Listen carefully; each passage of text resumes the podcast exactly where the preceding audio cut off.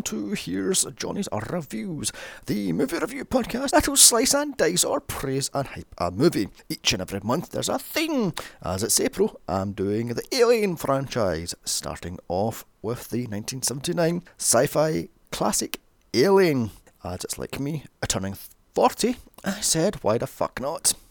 I might get some crap for this, but I'm not that great a fan of this franchise. In fact, I've already c- covered my favourite of the franchise, that being Aliens, several years back, actually three years ago. what can I say about this that hasn't already been said? Well, for one thing, it wasn't. If it wasn't for Carpenter's student film, Dark Star, check my archives, then this wouldn't have happened as the star or star of that, Dan O'Bannerman, said he always wanted to do a science fiction movie, so jumped on the chance of doing one with his college friend John Carpenter. Unfortunately, in his own words, quote, this should never have happened and it should never have been turned into a movie. Anyway, Dan O'Bannerman had an idea floating in his head about World War II fighter bombers dealing with actual gremlins. According to him, this was long before gremlins came out. He took this idea and stuck it in deep space, and then the germ of Alien was born.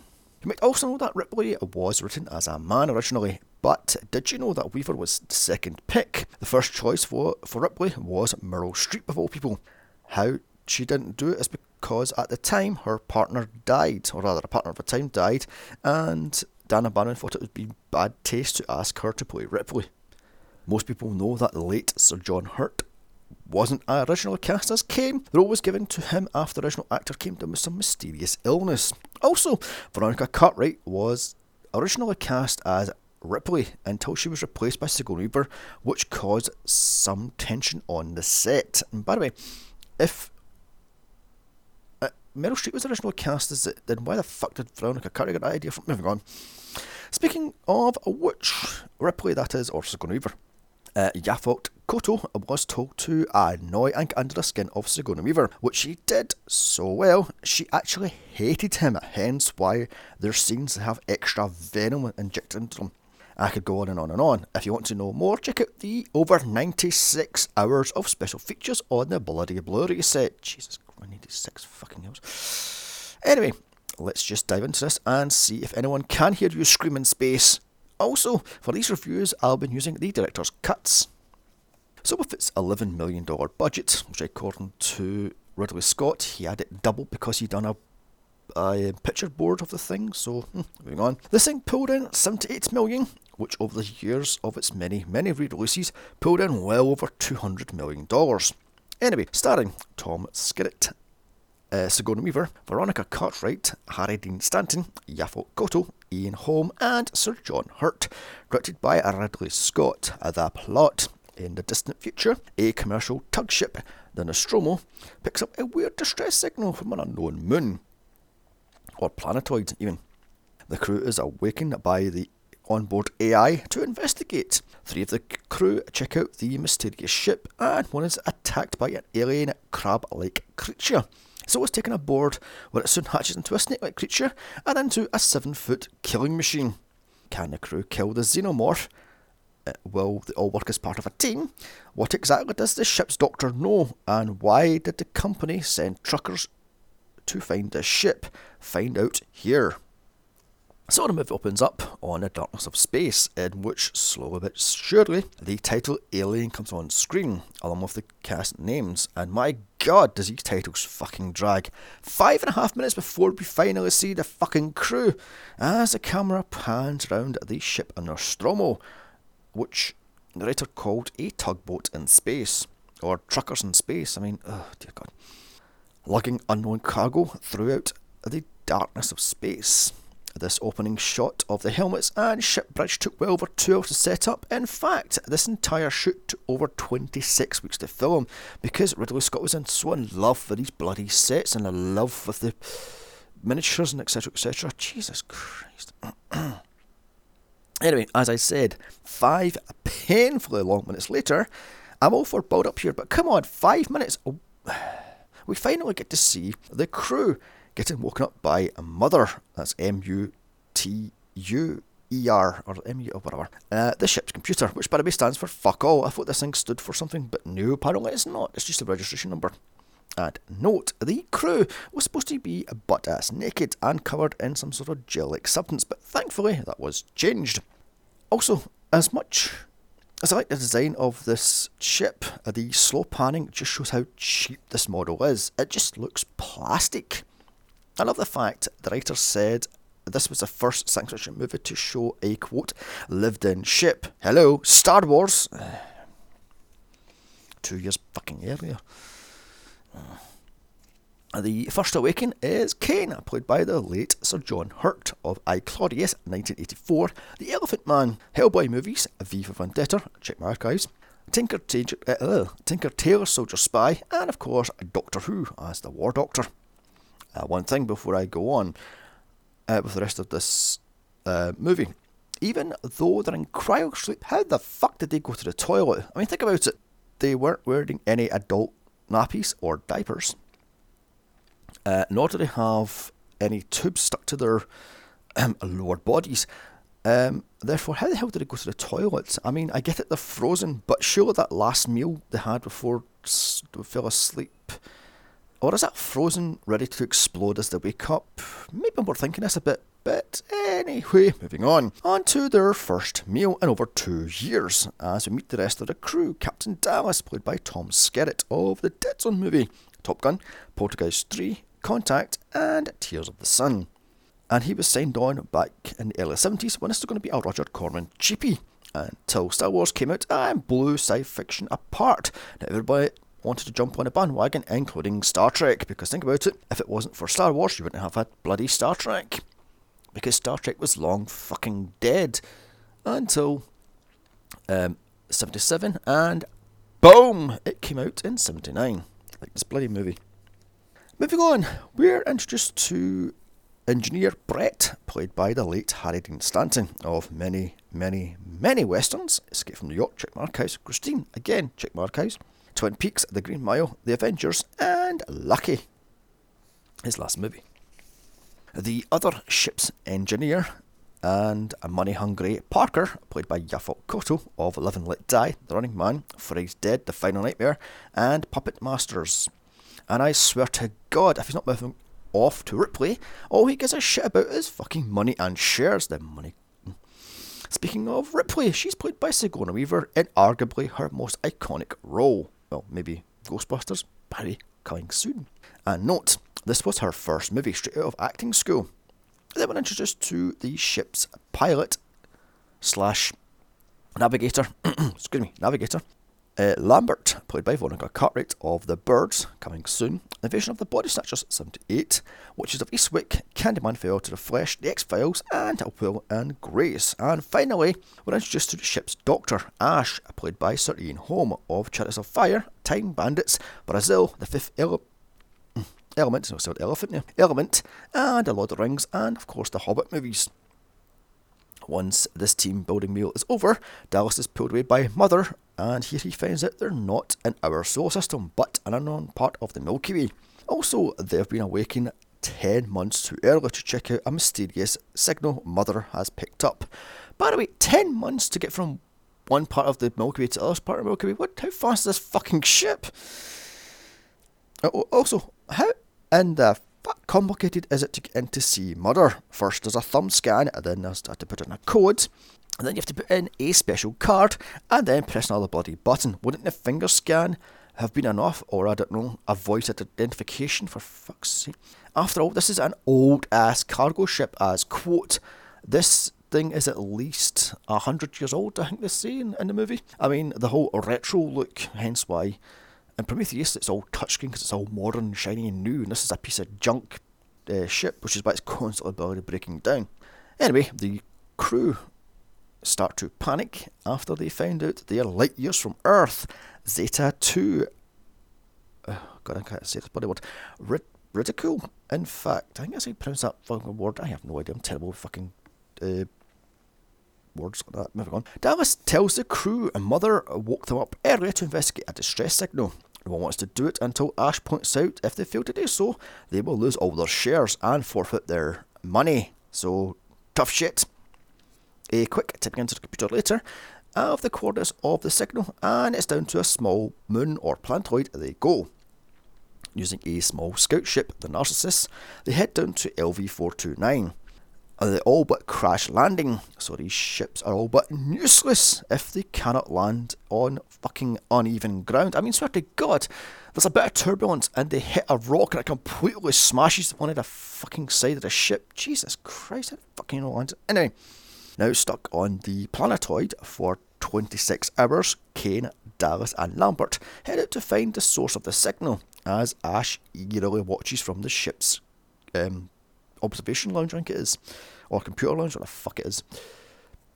Ripley uses this time to decipher the signal, which isn't an SOS but a warning to steer clear. And I want to point out the fact that Prometheus fucked up with this timeline because there should have been two fucking stay away from this place distress signals pouring out. I mean, just another moon down. I mean, for crying out loud. But more Prometheus much later.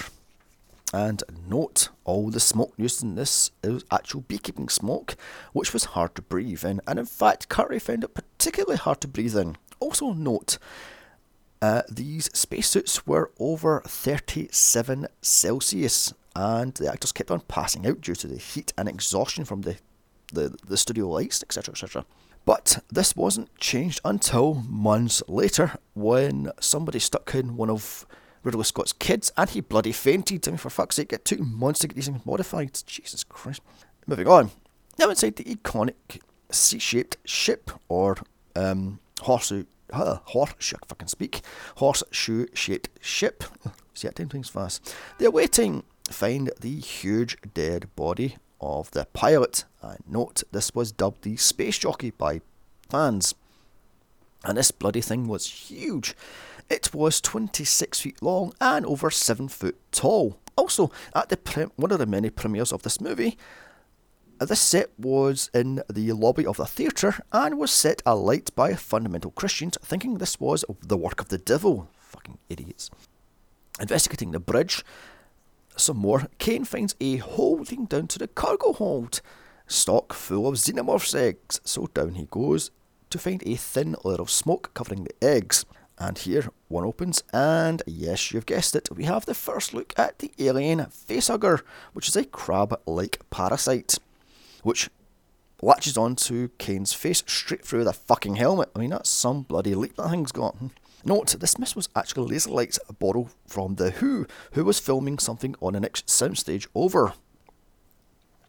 Also, these eggs were designed by the late H.R. Giger, also the chestbusters and the xenomorph itself. One thing I'd love to know is how the fuck did Dallas and Lambert get Kane's prawned, almost comatose, actually, in fact, it was comatose body, body, body, out from that teeny little hole that Kane barely fitted through himself. Also, you're on an alien spaceship and this is first contact. Why the fuck would you go poking around all on your lonesome? Uh, Dallas and Lambert get Kane's body back to the ship. Ripley rightly doesn't let them on board for quarantine reasons. However, Ash overrides her and lets them on board. And one thing here, Mother and Ash, in fact, the company itself gamble a lot on the fact that Kane is a fucking idiot and falls onto the eggs to get one of them to open and have it hatch onto him. Oh, sorry, latch onto him. Also, the company knew about these xenomorphs and predators since 2003. Then why the fuck did it take them to 2121 to send a ship to LV429? Jesus criminies. Anyway, in sickbay, Ash cuts off Kane's helmet to reveal the facehugger in all its glory. And one thing, what in the hell are they wearing on their face? They're wearing masks with no oxygen tanks. How the f do they breathe in these things? Also, why is Dallas there? I mean, and why did Dallas take down Kane um, down to the uh, uh, alien ship? Shouldn't have sent Ash or Ripley. I mean, Kane uh, was the second or number two, and uh, Dallas is the captain. Hello, haven't you seen Star Trek? Uh, the captain number one shouldn't go on away missions at the same time. Hello, I mean chain of command here. Ash tries to remove the facehugger, but it tightens its grip around Kane's neck, uh, so is forced to leave it. Uh, next to try cutting off, but it bleeds acid, which handy dandily stops on own after three decks. I mean, for God's sake, as if they think they know this only has three sets. Wait a minute here. If Ash is an android, then why doesn't he look like Bishop or David or even Cole for that matter? Doesn't it say in Alien 3 Weyland wanted all the androids to look like him? Hmm. Also, while I'm on this rant, why is Ash called Ash? I get it's alphabetical order, hence Bishop, Cole, and David, if David was first, shouldn't Ash be called Dale or something? I mean, God, this timeline is fucked even more than the fucking Halloween one is. Anyway, back to this one. I am with Parker. Why not just stick this guy in the freezer and take it back to Earth? After all, isn't that what we're trying to do ever since fucking Alien versus Predator for crying out loud? Uh, back in sickbay, Kane just lies there as Ash lets the facehugger change him from inside out. Ripley shows up to put Ash in his place, saying when Kane and Dallas is off the ship, she's in charge, not him. He should never have let Kane on board without following company quarantine procedures. He just coldly tells her he was willing to break the rules to follow the company orders, adding, You do your job and I'll do mine. Ooh, sassy. Minutes later, Ash buzzes Dallas to report to sickbay as something interesting has happened. Dallas then buzzes Ripley to report to sickbay also. Down they go to find the facehugger is no longer on Kane's face and is on the loose. Just what exactly happened there? Did Ash do something to the creature, or did it just happen to fall off as soon as Ripley left? Hmm. Anyway, a quick search of sickbay later, and the dead facehugger falls on Ripley for a cheap scare. Did Ash put this thing in overhead just to scare Ripley to put her back in her place? A quick autopsy later and we see the facehugger's organs and note these were four raw oysters, a crawfish, sheep kidneys and stomach lining, and a boatload of fucking KY. Ripley wants to deep space this little fucker, but Ash wants to study it. Uh, Dallas gives Ash the go ahead to study it, and this ticks off Ripley until he tells her the company wants this thing kept for some reason. Now, uh, with the scout ship fixed, they can return to the Nostromo for one final meal before returning to Earth.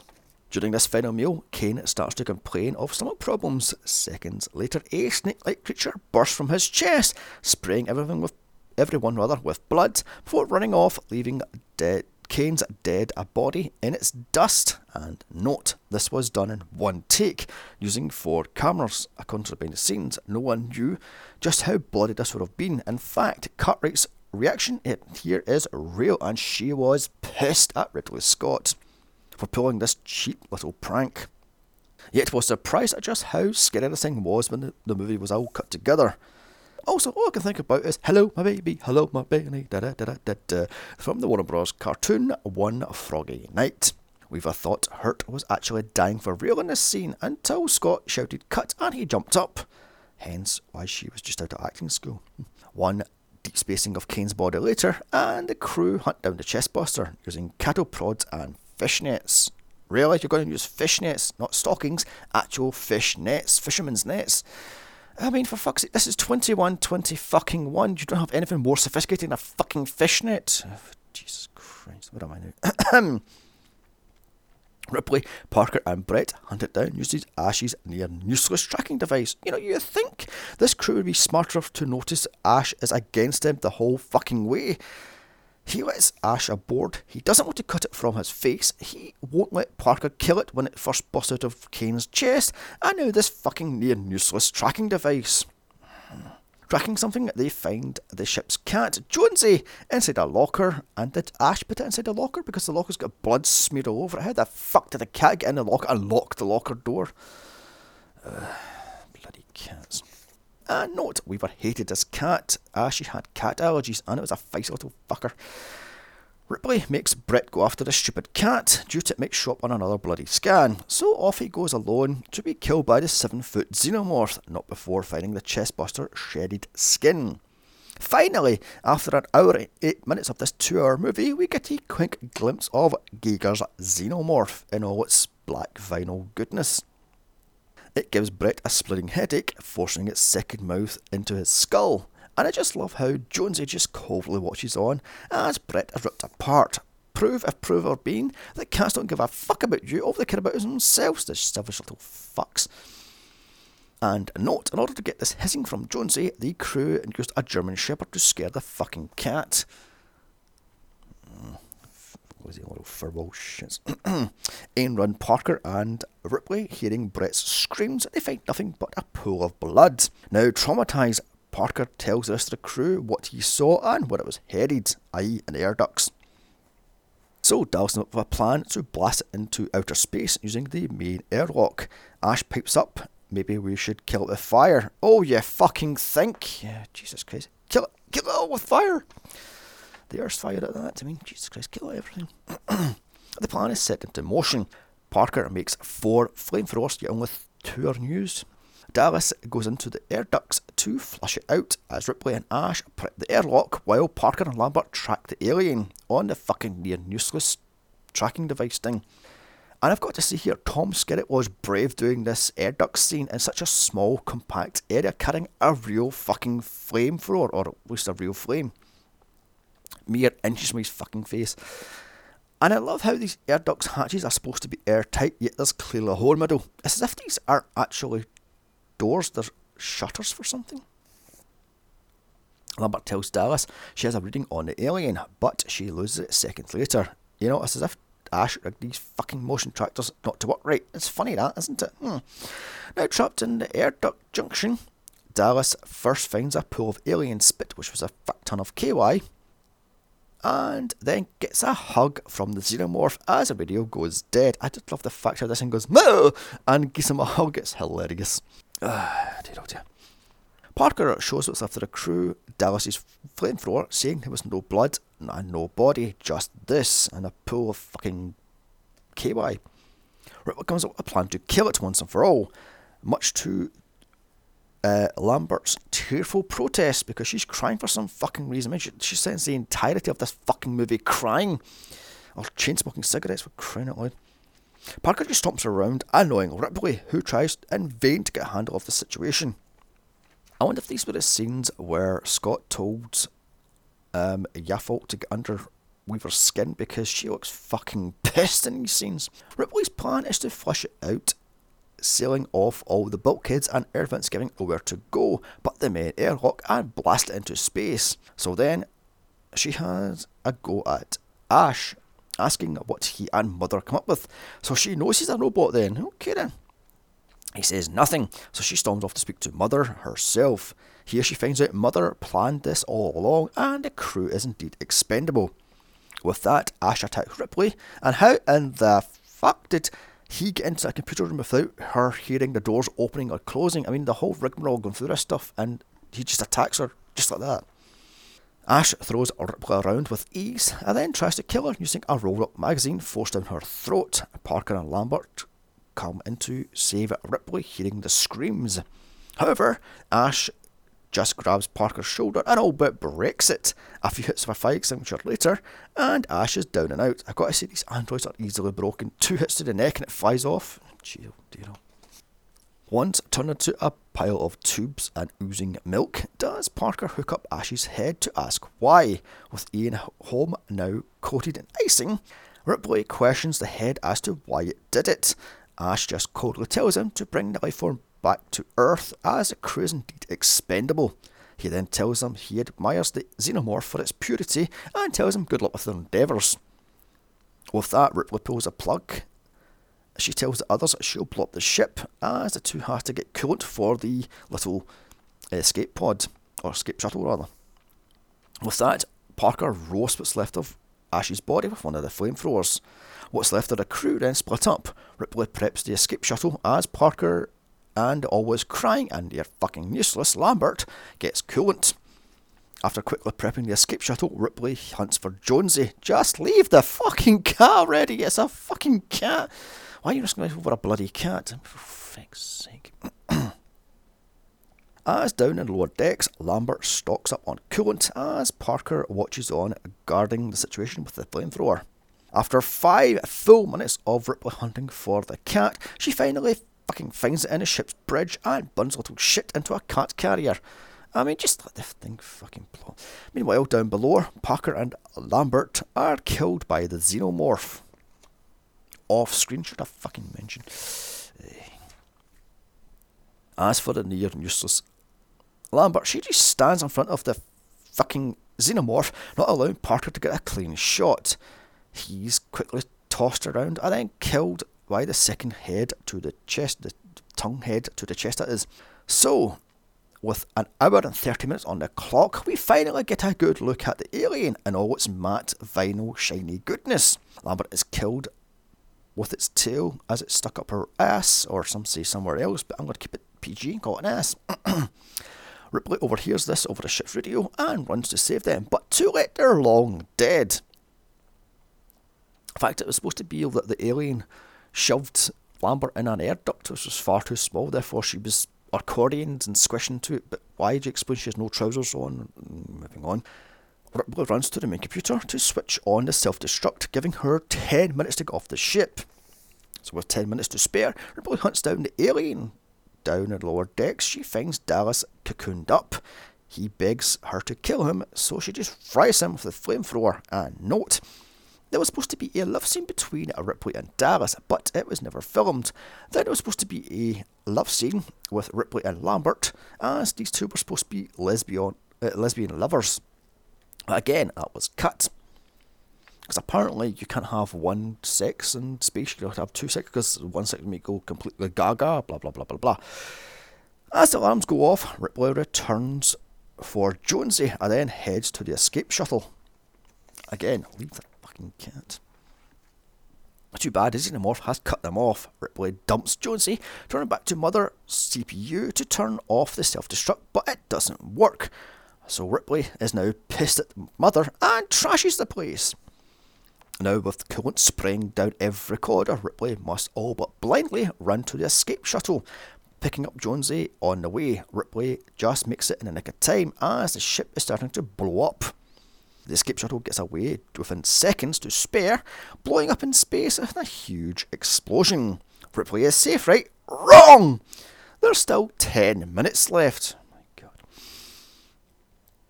Ripley puts Jonesy in one of the two cryo sleep chambers, then strips down to underwear to go into the other. Too bad the alien is hiding on board. And by the way, there's only two cryopods. How the fuck was Ripley going to get Lambert herself and Parker back to Earth? What are they going to do? Switch in and, in and out all the time for crying out loud. As we're saying, the alien's now on board. She quickly hides in a storage locker, which handily has spacesuits in it. She gets into one of the spacesuits, loads up a harpoon gun, and faces off against the alien. She straps herself in, singing Lucky Star to herself, as she opens the airlock, blasting alien into space. It holds onto the doors for dear life, so she shoots it with the harpoon gun. It tries to hide in the shuttle's exhaust pipe, so Ripley fries it as it just floats into space. And note, singing Lucky Star uh, was Weaver's idea. Also, no wonder you get, a good look at this bloody alien say, it looks cheap. Why the fuck would you show this man in a suit um, in such bright light? I mean, because the exhaust pipes were, what was it, a shower and overhead lights used to to show the, the, the exhaust stuff. I mean, mm. anyway, Ripley sits down to record the final ship's log and then goes to sleep in one of the cryo chambers as credits roll. So that was Alien, and before I judge this Hollywood of today, please take bloody well note. This is how you write a strong female character.